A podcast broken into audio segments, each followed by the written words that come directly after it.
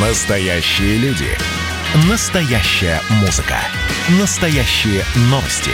Радио «Комсомольская правда». Радио про настоящее. 97,2 FM.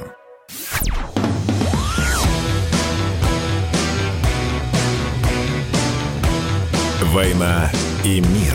Программа, которая останавливает войны и добивается мира во всем мире. Здравствуйте, дорогие друзья. Приветствуем вас в эфире радио «Комсомольская правда». Я Валентин Алфимов. Рядом со мной экономический обозреватель комсомолки Евгений Беляков. Добрый день. Да, привет, Жень. И у нас сегодня в гостях уполномоченный при президенте по защите прав предпринимателей Борис Титов. Борис Юрьевич, здрасте. Добрый день. Здравствуйте. А, давайте начнем, скажем так, с малого. Потом разойдемся, конечно. да? Именно, именно. На днях буквально всколыхнула всех тема, что Титов или там люди Титова хотят отменить индивидуальных предпринимателей. А, мы э, знаем вашу позицию. Вы говорили, что это не совсем так, все значит немножко по-другому. Давайте мы расставим все точки над «и». Что это за предложение – и э, вообще останутся ли индивидуальные предприниматели? Сразу скажу, э, что сегодня отменять ИП контрпродуктивно и даже преступно. Потому что сегодня э, ИП – это та часть, больше трех миллионов человек у нас в стране, которая выживает и еле-еле сводит концы с концами, но хоть как-то поддерживает еще бизнес и вообще это, предпринимательскую инициативу в стране живут э, сами, да, обеспечивают себя, кроме этого обеспечивают своих э, работников, но а самое главное выполняют очень важную социальную функцию для страны. Они производят и продают те самые доступные товары и услуги, которые так необходимы в условиях кризиса, при падающем спросе населения, когда люди э, живут пока все хуже и хуже. Поэтому еще раз, никого сегодня вообще какими-то нормативными приказными способами менять и упразднять не надо. Но что э, мы говорили? Что проблема ИП существует. И для тех людей, которые сегодня регистрируются как ИП, надо понимать, что если что-то произойдет, а на кризисе часто это бывает, что не выполнил какие-то обязательства, не, не выполнил, не поставил товары, не а, заплатил по, по счетам, а ИП отвечает всем своим имуществом. То есть, если ты не выполнил бизнес-обязательства, поскольку ИБ объединяет как бы и финансово, и юридически а, человека с его бизнесом, то у него могут забрать и дом, и машину, и все, что у него есть, а, как у человека, как у физического лица, как у его семьи, а, а не только теми активами, которые она отвечает как бизнесмен. Поэтому вот эта вот проблема ИП существует, и она очень серьезна. Но ликвидировать, да, э, надо ее не э, какими-то указами сверху, а созданием более выгодных э, условий в ООО, в юридических лицах. Вот надо создать такие условия в ООО, чтобы было выгодно людям самим перерегистрироваться и снять с себя эти угрозы. Поэтому нужны налоги, которые должны работать так же, как для ИП, да, но только а, более как бы, правильном системном варианте. Кроме этого, нужны и регулирования, чтобы не было вот этой постоянной административного гнета, который на сегодня ООО, и сложности процедур. Вот если это мы создадим, сами люди поймут, что им выгоднее уйти из ИП и перерегистрироваться как ООО ни в коем случае не насилием, а только добровольно. Борис Ильич, а чем плоха вот та самая ответственность, о которой вы говорите? Ну, то есть, э, если индивидуальный предприниматель, он э, понимает, что он несет какие-то риски, то он, наверное, и будет, ну, как-то а, правильнее рассчитывать эти риски, э, чтобы не брать на себя повышенные Слушайте, обязательства и так далее. Мы да? можем рассчитывать, но ситуация за нас, решение происходит не, часто вне зависимости от нас. Кто ожидал пандемии? Ты набрал обязательства по ставкам на, условно, продажи цветов. Накупил этих цветов на весь год вперед в долгосрочном контракте. А тут пандемия, и, извините, не до цветов народу. И что происходит? Если это ООО, она отвечает ларьком, который как актив зарегистрирован на этом а, ООО. Если это индивидуальный предприниматель, у него отнимут и дом, или квартиру, или машину, все, что у него есть, как у частного лица. И он тогда не сможет начать бизнес Какой заново? бизнес? Когда... Он, он жить уже не сможет нормально. Угу. У него отберут квартиру, где ему жить. Угу.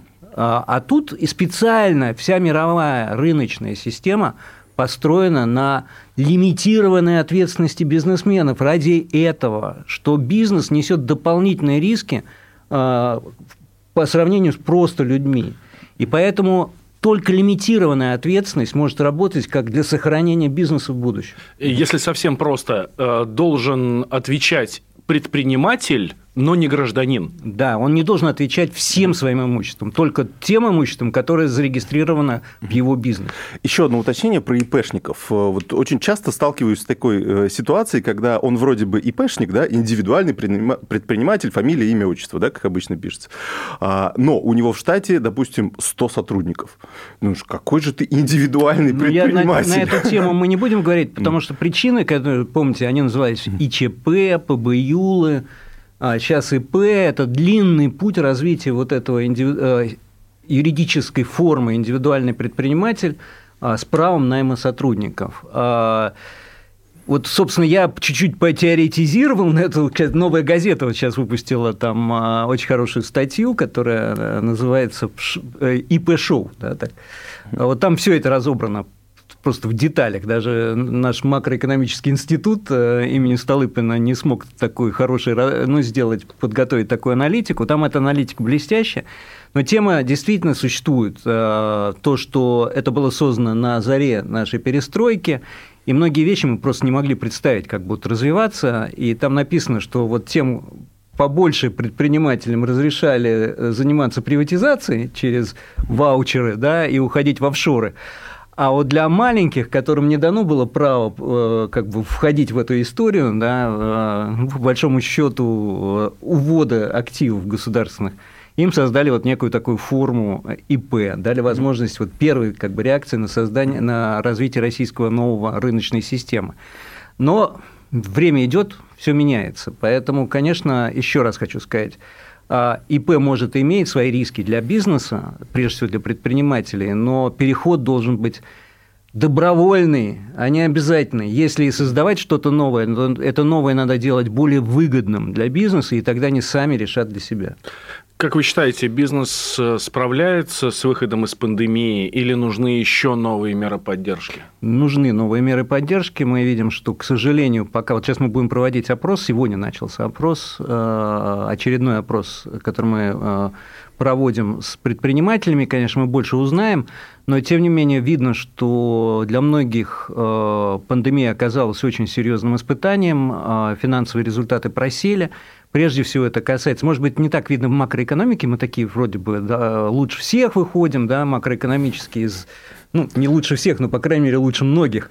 Вот. А у нас а... всегда так. Официальные цифры говорят, что мы Нет, большие они молодцы. Понятно. А я бы не стал в них сомневаться. Да. Я бы не стал в них сомневаться. Просто у нас в экономике тот сектор, который пострадал, а это вот непосредственно малые и средние предприятия, работающие на потребительском рынке, то есть с потребительскими товарами, продающими услуги товары населению, пострадал больше, чем сектор, прежде всего, нефтяной, а сейчас сегодня 60 пробило опять, угу. опять везет.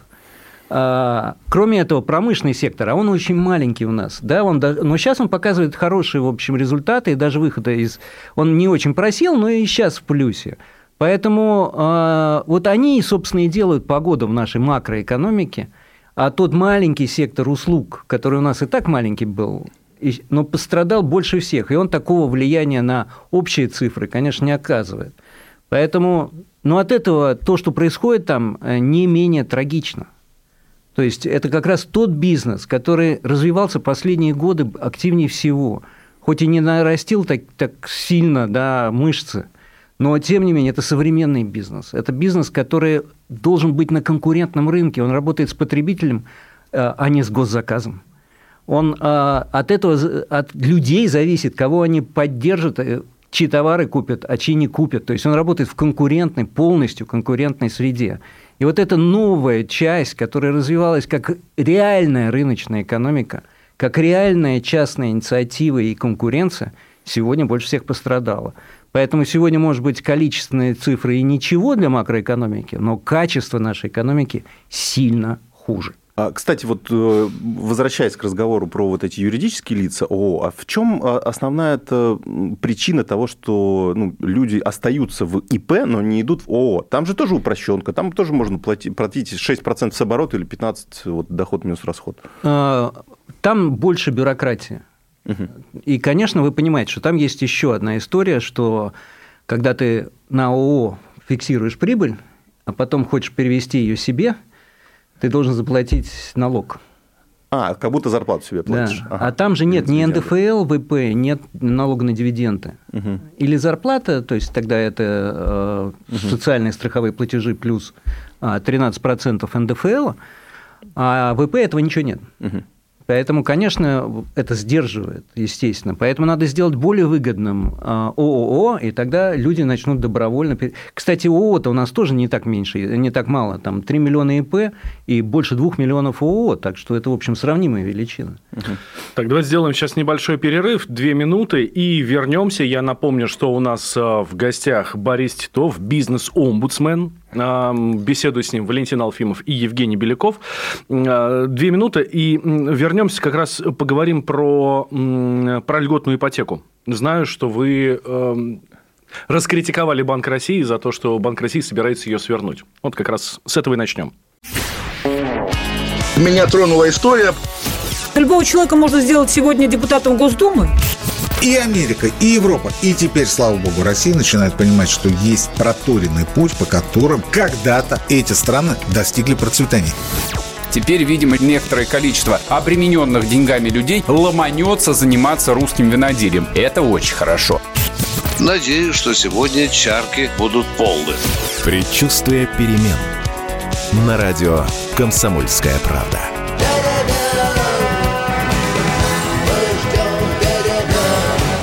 За все хорошее против всего плохого.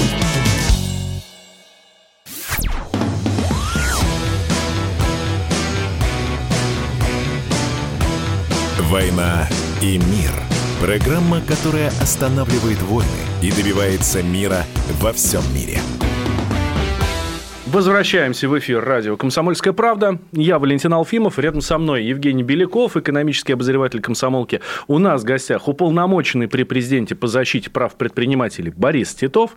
А, и, как я и обещал, давайте тогда про льготную ипотеку поговорим. А, вы, Борис Юрьевич, не так давно комментировали идею Банка России по сворачиванию льготной ипотеки. А, не нужно сворачивать ее, нужно оставить. Правильно я понимаю ваше? Правильно вы меня понимаете. А, дело в том, что Банк России видит растущие цены на рынке и видит нарастающий как бы бабл, пузырь, некий перегрев рынка.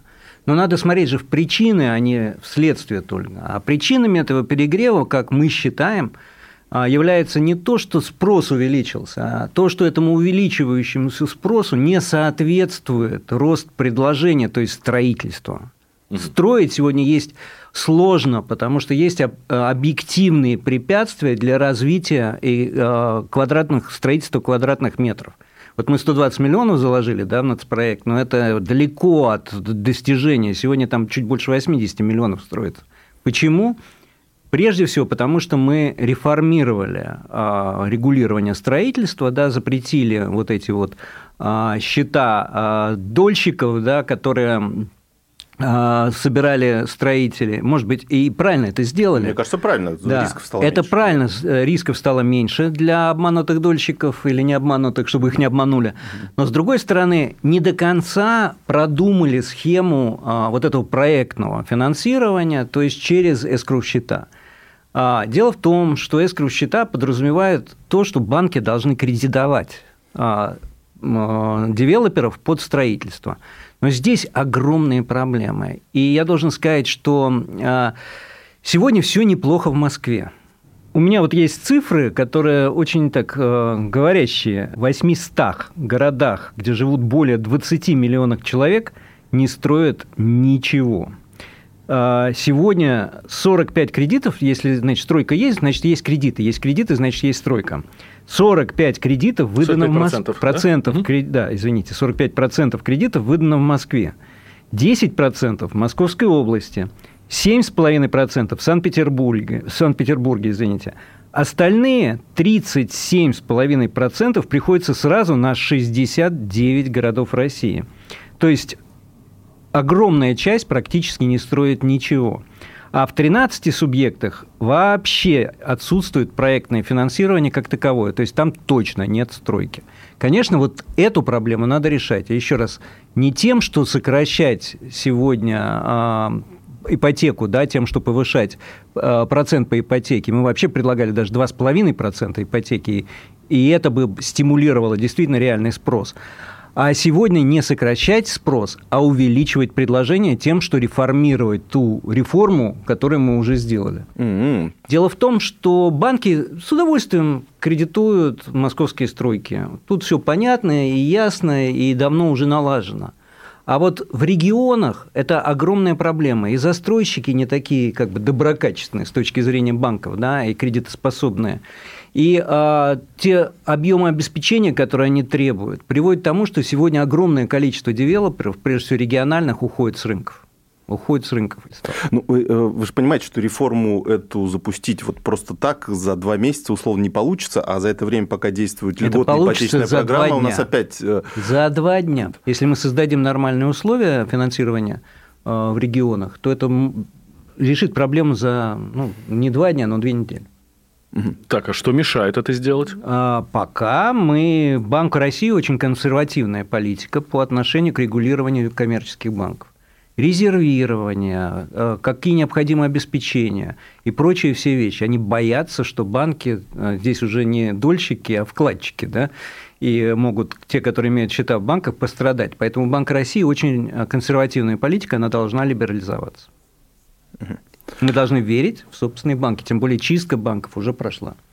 Интересно. Э, есть еще одна тема, достаточно важная для россиян, и нам много вопросов задают, и ведем мы ее, это маркировка товаров. Эм, вы говорили, что начинаете совместную с, Минпромторг, э, с Минпромторгом работу э, в регионах по маркировке товаров. Когда она нас настигнет, и что это нам даст? Ну, Мне она... вот лично, как потребителю, который ходит Нет, в магазин. она нас настигает уже, многие товары уже маркируются, начали все с шуб, да, это мы помним. Да, да, да, да. Вот сегодня там разговор идет о, ну, о многих товарах, но вот обувь уже маркируется, маркируется. Сейчас должна одежда маркироваться. Значит, Молочка. Молочка пока нет, но ну, пока, ну, но она да. следующая, на э, вода минеральная, там, ну и многие вещи. Э, пиво сейчас обсуждается. А, э, цель государства понятна. Есть много а, нечестного товара. Mm есть много а, не тех, кто пытается на этом деле выиграть какие-то себе а, дополнительные доходы и не соблюдать требования качества товара. А, поэтому вот государство вводит, вводит все новые и новые системы регулирования, которые должны, в общем, обеспечить чистоту рынка. Но вводит она это за счет почему-то предпринимателей, хотя это цель чисто государственно. Угу. Вот, но пытается переложить стоимость этого введения на людей. А я думаю, что, к сожалению, вот мы как э, институт уполномоченного понимаем, что избежать этого невозможно, а, и государство приняло это решение, но сегодня надо всячески сделать ее наиболее а, как скажем, не, не, не, не, чтобы она не принесла максимум вреда, безвредной для бизнеса. Поэтому мы пошли на то, что мы э, предложили создать штабы в регионах вместе с Минпромторгом, а, так же, как мы создавали когда-то по контрольно-кассовой технике. Тогда удалось снять это серьезное напряжение, хотя по-прежнему, в общем, проблема до конца не решена, но, тем не менее, максимальный стресс удалось снять. Так вот, и по маркировке это цель этих штабов, чтобы снять стресс для бизнеса, чтобы государство четко понимало, какие проблемы оно создает для бизнеса, и, и все-таки задумывалось о том, как их решать. Поэтому вот, вот маркировка вот в этом. Я, я правильно понимаю, что вот как раз-таки маркировка сильнее всего бьет по среднему бизнесу, которого у нас и так очень мало. То есть у, Нет, у бизнеса, у которого очень мало денег. Ну, по среднему бизнесу, mm. когда у него есть обороты, он может себе позволить, mm. конечно, купить а, аппараты для нанесения маркировки. А сколько это Конечно, он бьет по малому бизнесу, по малому бизнесу. Ну, по-разному сейчас оценивается, но это несколько десятков тысяч рублей. «Война и мир». Судебная реформа, в чем она должна заключаться? Потому что сейчас уже вот эту тему начинают поднимать все сильнее и сильнее, потому что это вот явным образом стало таким прям серьезным тормозом. Ну, вы знаете, судебная система, все тоже очень достаточно понятно. Мы подготовили специальный даже наш взгляд такой, очерк, больше сказать. Это не прямо в деталях прописанное, но это основные направления, которые должны быть в судебной системе. И здесь ничего особенного не надо выдумывать. У нас это уже было. Это судебная реформа Александра II она была, э, она кардинально изменила э, ситуацию в судах России. И, э, потому что раньше это была, знаете, договоренность с судьей. Прежде всего, такие суды были у нас. И прежде всего, значит, дворянские, ну, были как бы классовое неравенство, да, там, социальное неравенство, потому что, конечно, дворянам было намного легче судиться. После реформы Александра II все изменилось буквально за несколько лет. Очень простая структура, трехзвенная, два суда, то есть центральные, верховные, ну, как бы федеральные суды и региональные суды. А, кроме этого, конечно, использование больше и больше а, суда присяжных, и мы на этом настаиваем, что они должны быть не только возможными, но и обязательными. То есть в не, по некоторым статьям они должны быть просто обязательные. Конечно, мы должны там э, сегодня изменить состав судебный, и это очень просто сделать тем, что просто объявить, что у нас а, федеральные, э, то есть э, суды должны там лучшие полторы тысячи где-то а, судей, которые должны быть отобраны среди, прежде всего, профессионалов, не из тех, кто вырос, как там секретари судов, и которые сегодня есть, а набраны среди профессионалов, это должна быть система назначения этих судей, а, прежде всего, ну да, или из более низких судов угу. судьи, то есть нижестоящих судов, или это адвокаты, даже прокуроры, но те, кто имеет реальный опыт, да, судебную практику. Угу. А, вот, поэтому в региональных судах тоже должно быть все достаточно просто, но важно еще назначение, потому что здесь говорят о выборности судей. Э, там были некие попытки и в российской, э, еще в России, да, до, до революционной ввести выборность, но это все очень такие процессы непростые и не всегда самые объективные, потому что людям, знаете, за судью местного иногда и влом эти голосовать, и не, не знают они их но поэтому должны быть Самое главное, что представители. Все думают, что никогда не столкнутся. Ну да, да, да. И поэтому нужны представители. Поэтому должны решать местные э, законодательные органы, э, которые должны назначать судей. И это по всей вертикали, до, до федерального, до Верховного суда. Uh-huh. Вот, поэтому, э, ну, как бы сейчас мы ее сформируем, вы, эту, наше, наше предложение выложим в открытый доступ. Ну, в общем, мы еще обсудим это в экспертном кругу. У нас подошло время новостей. Давайте дадим слово службе информации. И сразу после вернемся. Бизнес-омбудсмен Борис Титов у нас в гостях. Беседует с ним Евгений Беляков, Валентин Алфимов. Никуда не переключайтесь. Дальше будет еще интереснее, дорогие друзья. Просыпайтесь, вставайте, люди православные! В эфире радио «Комсомольская правда». Я Сергей Мордан. Прогноз на 21 год вас не порадовал, я надеюсь. Конвойные в белых тулупах, лающие овчарки, прожектора шарят по белой пустыне. Давайте уже вот по-нашему, по-русски скажем. По Врагам и изменникам Родины нет и не будет пощады. Руки прочь от Егоды. У него нашли огромный дилдо в шкафу. А вообще он отмазывал заключенных и пил с ними коньяк. Каждое утро в 8 часов по Москве публицист Сергей Мардан заряжает адреналином на весь день. Мне кажется, это прекрасно.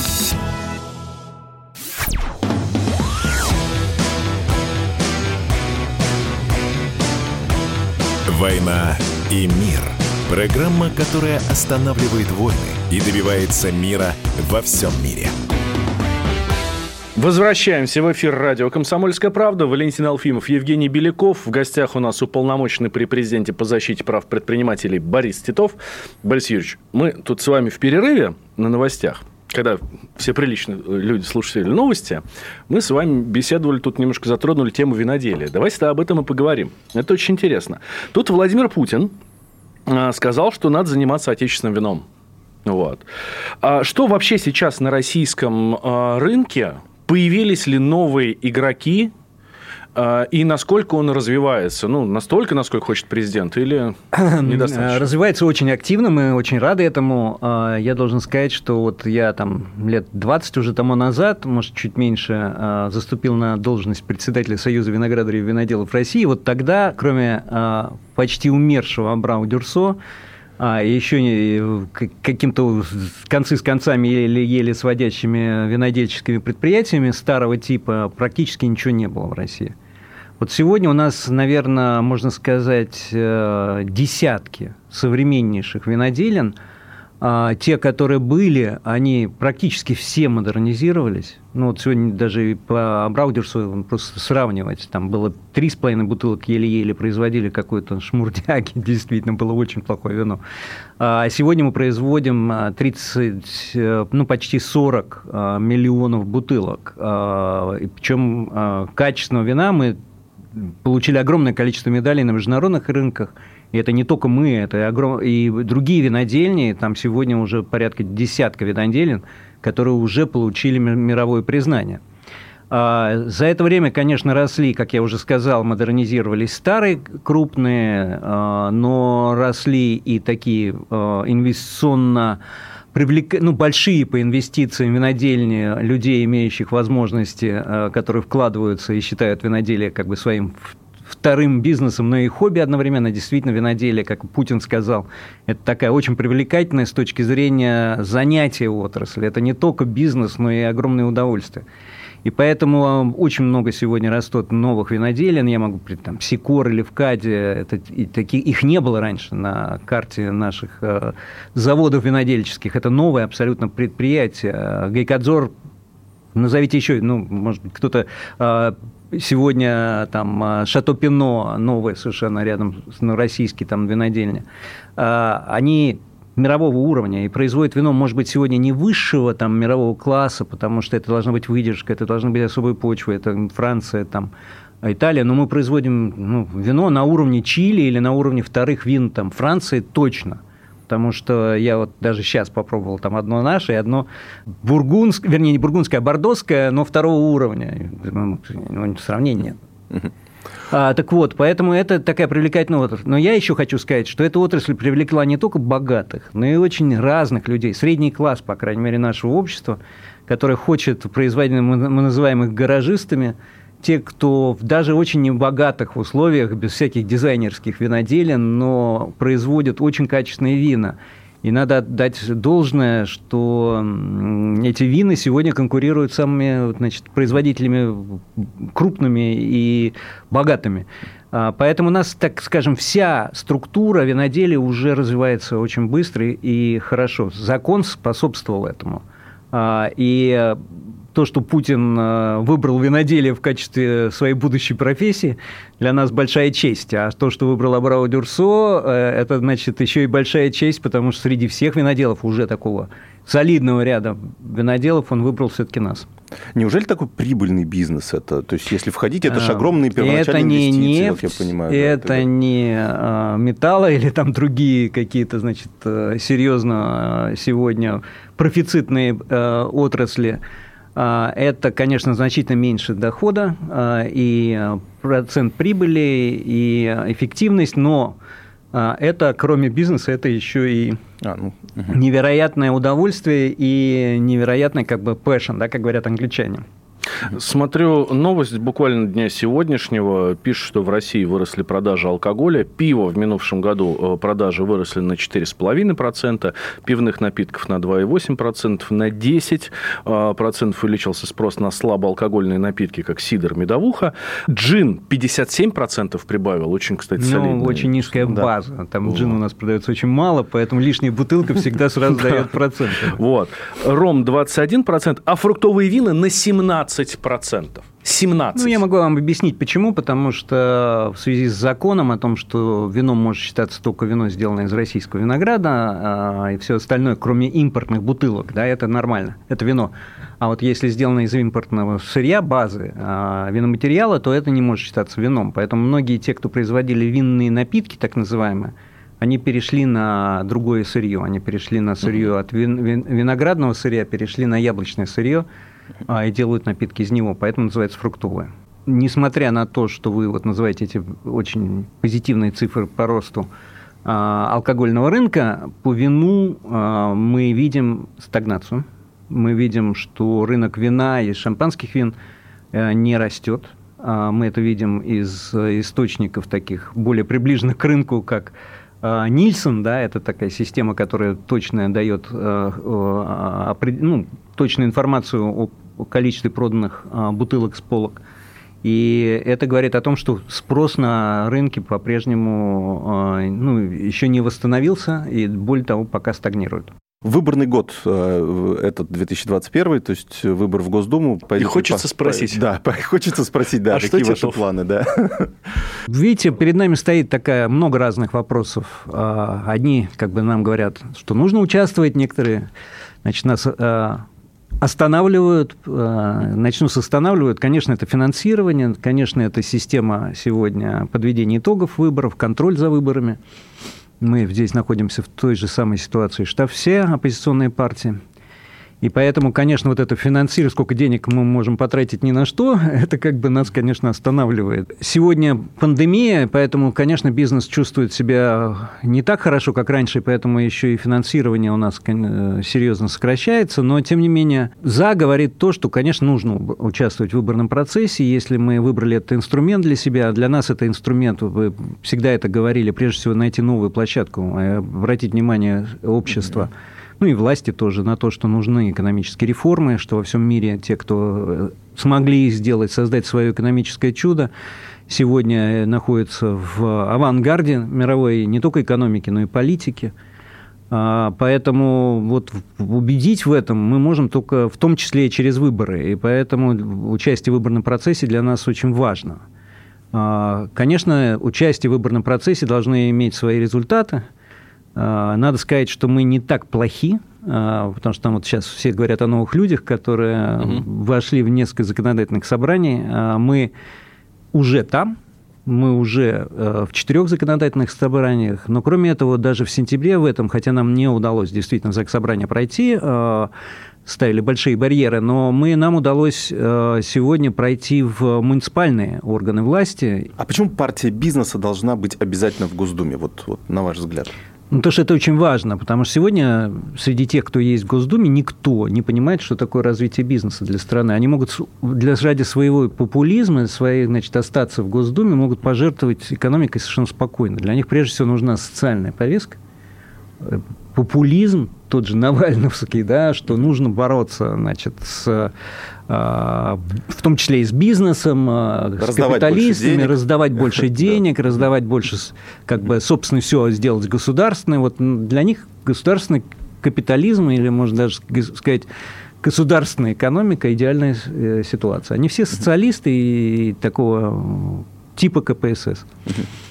Ну, заседания Госдумы сейчас вообще, в принципе, э, превратились в такую клоунаду. Все-таки они были клоунадой, по, по сути. Вот а стоит ли идти в такую Госдуму, вот, честно говоря? Может, толку нет в самом... Э, слушайте, если в Госдуме появится хотя бы там, какое-то 3, 5, 10, 15 человек, которые будут по-другому и которым не будут указывать, да, а, что говорить и что делать, а, а будут высказывать честно свою точку зрения, это, хотя, может быть, на первом этапе они и будет, голосование будет не в их пользу. Но, тем не менее, они, по крайней мере, будут уже обозначать новый вектор, и он будет заставлять власть все-таки двигаться, все больше сдвигаться в эту сторону. Буквально две минуты, сразу после вернемся. Борис Титов, бизнес-омбудсмен у нас в гостях. Беседую с ним Евгений Беляков, Валентин Алфимов. Никуда не переключайтесь. Вот дальше самое интересное. Это я вам обещаю. Значит, я самый первый вакцинировался, поэтому меня спрашивают. Поехали, напились и давай, значит, все. Нет больше СССР, мы создали Содружество независимых государств. И скорее хозяину, Бушу, старшему президенту США звонить. Назначьте везде русских, и многонациональные регионы были бы довольны. И дайте больше прав регионам и больше прав предприятий. Итоги с Жириновским. Каждую пятницу на радио «Комсомольская правда». Владимир Вольфович клеймит злодеев – с оптимизмом смотрит в будущее и общается со слушателями. 9 часов вечера по московскому времени. Я все могу сделать. Запросто наведу порядок.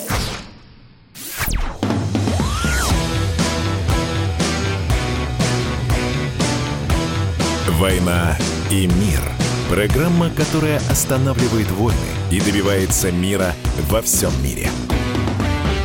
Возвращаемся в эфир радио «Комсомольская правда». У нас в гостях э, Борис Титов, уполномоченный при президенте по защите прав предпринимателей.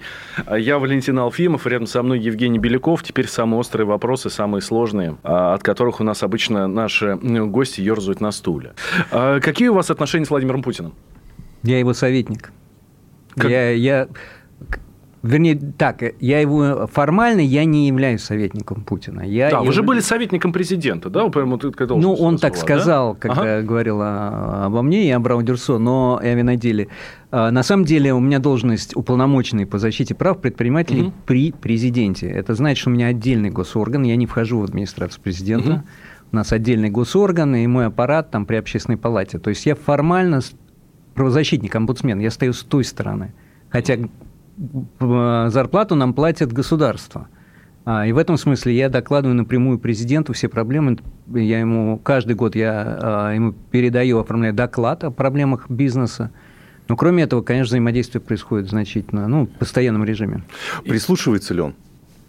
Вот. А, ну, слушайте, он а, Самое от главное. и до, да, от проблем, там, допустим, уголовного преследования он помогал.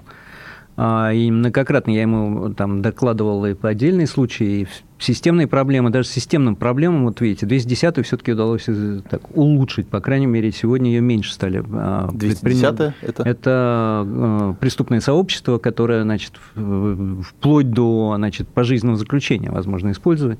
Ну, я знаю, слушатели, я думаю, знают эту проблему, поэтому сейчас и на ней останавливаться нельзя. Что еще, допустим, а сегодня стало меньше людей, которых сажают в СИЗО. Это реально так. Да? Цифры подсказывают, что больше сегодня на домашнем аресте, хотя мы говорили о, залоге как мере пресечения. Но пока я вот это не решился, хотя Путин несколько раз подтверждал, что он за залог. Но пока вот, значит, есть, просто есть Путин, а есть еще огромная бюрократия, в том числе и правоохранительная, которая угу. на каждое это заключение пишет отрицательные ответы. И здесь надо преодолевать, вы понимаете, очень серьезное сопротивление каждый раз, когда мы пытаемся что-то в этом смысле сделать. Но, тем не менее, процесс понемножку идет. Но, конечно, в экономике идет хуже.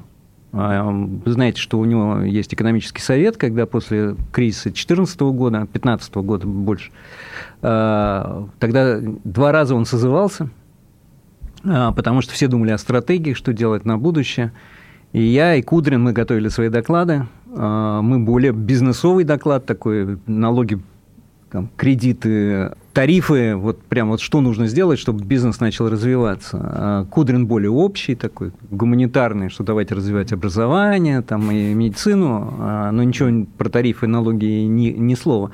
Но, тем не менее, пошли вообще по другому пути, пошли по пути нацпроектов, тоже возможный путь, но, конечно, как он делается – мы видим, что само государство признает, что плохо. Да, потому что, да, во-первых, национальные цели, то есть главные KPI страны, целевые показатели страны не соответствуют тем мерам, которые предложены в нацпроектах. И сегодня и нацпроекты даже не осваивают те деньги, которые выделяются, да, потому что у нас бюрократия, и мы не можем двигаться. А, поэтому сейчас правительство, мы видим большую активность в этом направлении нового правительства. Они создали там типа специального штаба стратегического, да, который сегодня работает над тем, чтобы найти эти главные направлений, которые нужно реализовать. Мы им подсказываем, потому что мы давно, как в нашей стратегии, выработали путь, там четко и ясно все понятно, очень просто, и, и, и главное, что это точно приведет к э, тому результату, который мы хотим.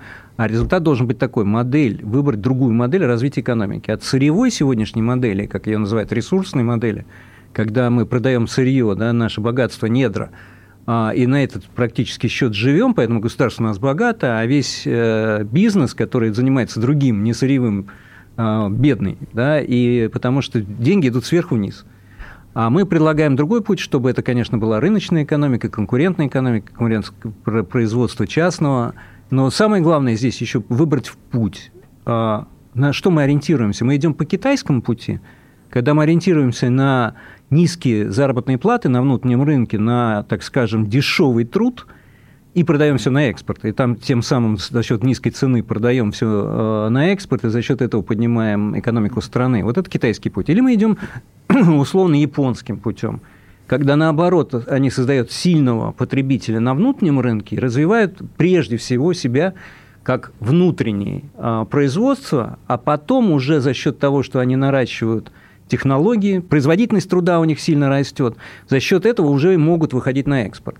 Вот по нашему мнению, нужно идти, конечно же, первым путем. То есть нужно, вернее, извините, вторым путем, наоборот, создавать сильных потребителей. То есть мы не должны сокращать заработные платы, а мы должны увеличивать спрос на внутреннем рынке и конкурировать с импортом прежде всего. А потом уже мы сможем идти на экспорт. Вместе одно и другое, ну, нереально сделать. То, что делало предыдущее правительство, оно сначала стимулировало импортозамещение, а потом сказало, не, нам нужен экспорт. Какой экспорт, если у нас а, нет никаких, а, никаких, в общем, сегодня конкурентоспособных точек, да, конкурентных точек для экспорта? У ну, нас нет ни технологий да. практически, ну, практически. Они говорят, не сырьевой экспорт, да, а нет ни а, себестоимости, то есть нет а, дешевого товара, который мог бы конкурировать на внешнем рынке. А кроме работы, понимаю, что вы занятой человек, Владимир Владимирович еще куда более занятой человек. Кроме работы, а, личного нет, общения никакого к сожалению, нет? Ну, если можно назвать личным общением его приезд э, в Абрау-Дюрсо когда-то, это было достаточно давно, да, этот приезд в 2014 году. Но мы пообщались, да, вот, может быть, тогда он и проникся виноделием, этой темой виноделия. Мы, конечно, использовали для себя это, это его увлечение тем, что, конечно, он сильно помог продвижению закона и вообще изменения структуры виноделия, то, что туда пошло такое количество людей в винодельческую отрасль, а он сильно нам потом помогал. И э, он, поэтому вот если это можно назвать личным общением, то это было интересное личное общение, потому что, например, после того, как мы там а, прошли экскурсию, а, немножко, а, естественно, дегустируя, попробовали разные там виды наших шампанских, пошли просто гулять. Он сказал, давайте прогуляемся по парку. И мы, конечно, удивление людей, которые там гуляли, и когда поднимаем глаза, ой, Путин, это надо было видеть, и э, там и селфи, и, ну, и Они фотографии. разве могли подойти? Мне кажется, там был... Ну, сзади были, но меня чуть не прокляли охранники, потому что, хотя это не моя была инициатива, а самого Владимира Владимировича, но тем не менее, в общем, все обошлось нормально. А потом мы подошли, там был у нас такой скатер, есть ребята э, амраудерсошные, катают угу. туристов по озеру, и мы подошли к нему, и э, Путин так говорит, ну что, ребят, прокатите? А ребята копались что-то в двигателе, там было в один момент, так подняли голову, говорят, а деньги есть? И он да, пешил немного, у него не было, да. И он попросил там, значит, рядом я был, я начал шарить по карманам. В общем, нашли там какой-то несколько сот рублей, которые это стоило. И нас потом ребята сейчас самые популярные люди в Абрау-Дюрсо, потому что прокатили на катере тогда Путина. Борис Титов, уполномоченный при президенте по защите прав предпринимателей, был у нас в гостях. Я Валентин Алфимов, помогал мне э, Евгений Беляков, точнее, я, Жень, помогал. Слушайте радио «Комсомольская правда» всегда и везде, и никогда никуда не переключайтесь.